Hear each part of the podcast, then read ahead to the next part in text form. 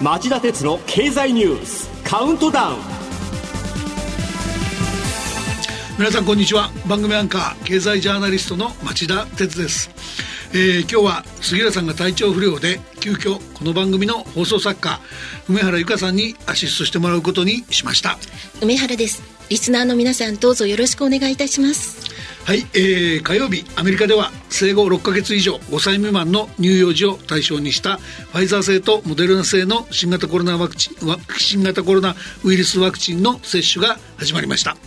FDA アメリカ食品医薬品局が先週緊急使用を認めたことを受けた動きで接種会場では赤ちゃんたちが泣きじゃくっていたものの親たちからは安堵のため息が漏れていたということです。一方東京都では昨日までの感染確認者の7日間平均が前の週より15.3%多い1811.4人となり5週間ぶりに増加に転じました。町田さん第7波もあり得る状況なんでしょうか？まあ何とも言いませんけど気が気がかりなのは総理官邸のホームページによると5歳以上11歳以下の子どものうち2回のワクチンの接種を終えた子がわずか16.3%にとどまっているっていうことでしょうかね、えー、保育園児や幼稚園児の感染も増え始めてるっていう見方もありますよね。日本もアメリカのように生後6ヶ月以上5歳未満の乳幼児まで対象に加えて幅広くワクチン接種を進める必要があるんでしょうか？まあ政府はコロナを話題にしたくないんでしょうかね。選挙中ですからね。でもこれまでのところすごくそっけないんですよ、えー、松野官房長官は先週木曜日の記者会見で今後ファイザー社とモデルナ社より厚生労働省に対して必要な薬事上の手続きがなされれば有効性や安全性を適切に確認するなどの対応がなされると止めるにとどめています。この製薬会社任せという姿勢には僕もちょっと違和感を覚えずにはいられませんでした。それではこの後激動する世界のニュースから僕が厳選した今週これだけは押さえておきたい10本をカウントダウン形式でお伝えします。この番組は NTT グループの提供でお送りします。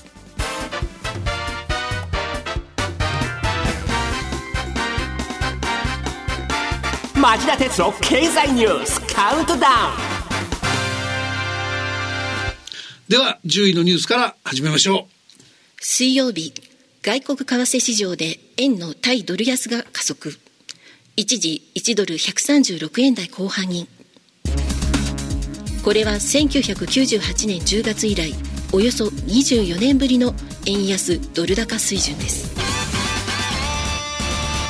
続いて9位のニュースです。生活保護を受けている世帯の進学率地域差が最大で3倍に。市民団体生活保護情報グループが厚生労働省のデータを精査したところ去年3月の時点で生活保護世帯の進学率が最も高かったのは新潟県の49.2%一方最も低かったのは富山県の16.7%でした。はい、えー、そもそも生活保護世帯の指定の大学などへの進学率はとっても低い。一昨年3月の全世帯の進学率は73.4%なのに対し、去年3月の生活保護世帯は39.9%しかありませんでした。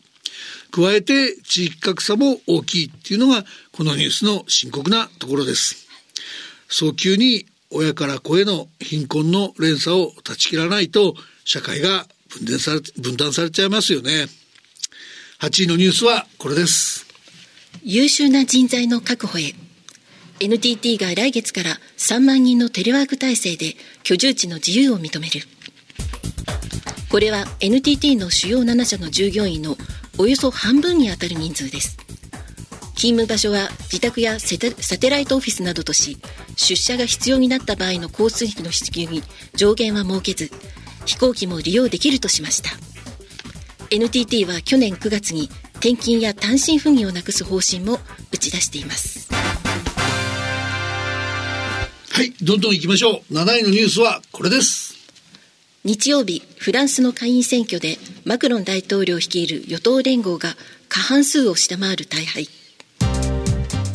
与党連合の議席数は過半数ラインである289議席を大きく下回りました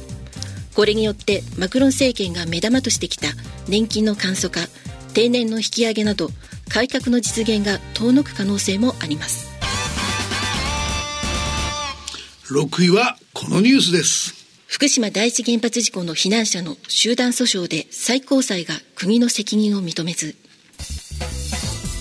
東京電力福島第一原子力発電所の事故で避難した住民らが国に損害賠償を求めた4件の集団訴訟で最高裁は先週金曜日国の賠償責任を認めない判決を言い渡しました。国が東京電力に安全対策を命じても事故を防げなかった可能性が高いと判断したとしています。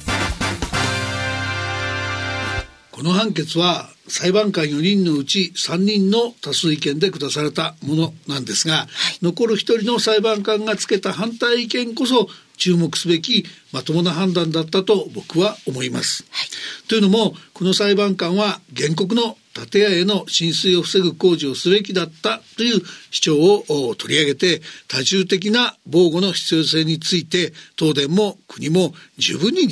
識できたとした上で政府の地震調査研究推進本部が2002年に公表した長期評価を前提とする事態に即応し国や東電が真摯に検討していれば事故を回避できた可能性が高いとしているからなんです。今回の判決は福島千葉群馬愛媛の4つの訴訟についての最高裁の統一判断です。まあ、こんな判決じゃ司法の問題認識能力に大きな疑問符がつくばかりか。全国でおよそ30件起きている同様の訴訟に大きな影響を与えることを考えると司法への信頼を根底から揺るがす残念な判決だと言わざるを得ません。続いて第5位のニュースです。洋上風力発電も太陽光発電と同様に高止まりか。経産国土両省の入札見直し強行が鮮明に。洋上風力発電の開発権をめぐる入札について経済産業省と国土交通省は昨日合同の委員会を開催。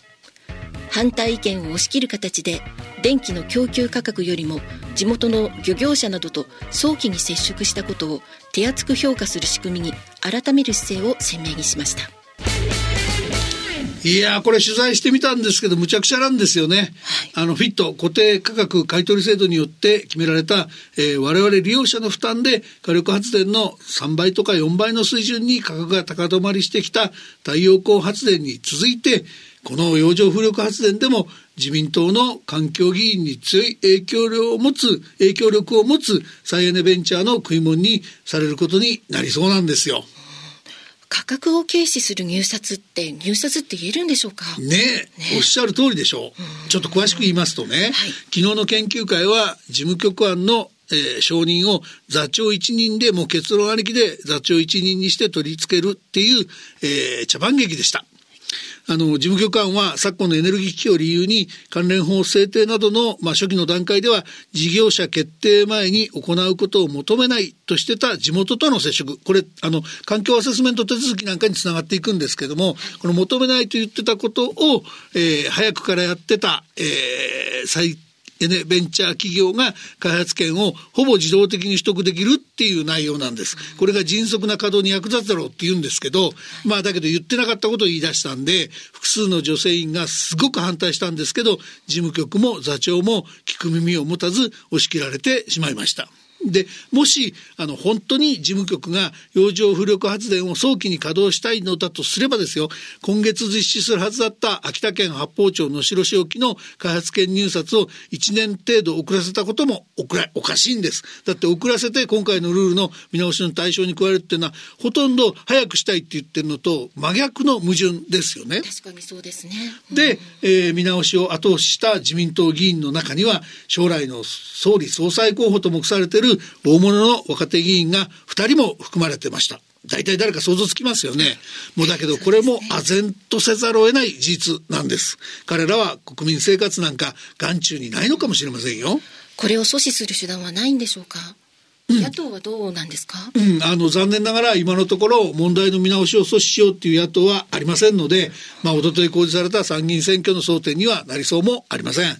えー、一方で、その洋上風力発電で作った割高の電気を買わされることに疑問を感じる企業や消費者の方がいるとすればですね、残された方策は一つだけ、経済産業国土両省が7月か8月頃に行うとしているパブリックコメントで、えー、電気料金が高止まりする懸念が強いので、この見直しには反対しますと、脳の意見書を出してもらうしか手がなさそうです。はい、4位のニュースはこれです。中国が海洋進出でやりたい放題？東シナ海では掘削機材の設置を完了先週金曜日には3隻目の大型空母が進水外務省は今週月曜日中国が東シナ海の日中中間線の西側に掘削機材などの設置を完了したことを海上自衛隊が確認したと発表しました。一方中国国防省は上海で建造中だった3隻目の空母の進水を公表しました。既存の2隻を上回る大型の空母の投入によって尖閣諸島周辺や台湾周辺での軍事的圧軍事的圧力が強まる可能性も懸念されています。はい、あのこのガス田開発、中国は日中中間線の中国側で採掘する構えなんですが、はい肝心のガスが埋蔵されている地域は日本側にも広がっていると見られていまして、両国の国益が対立している格好なんです。それから、えー、新しい空母福建ですが、こちらは、えー、遼寧3島に続く中国海軍3隻目の空母で、前の2隻の排水量が6万トン級なのに対し、福建は8万トン級。通常動力で、えー、稼働するものの、アメリカ海軍の最新鋭原子力空母、ジェラルド・ R・ フォードの10万トン級に、10万トン級に迫る大型空母なんです。まあ、脅威ですよね。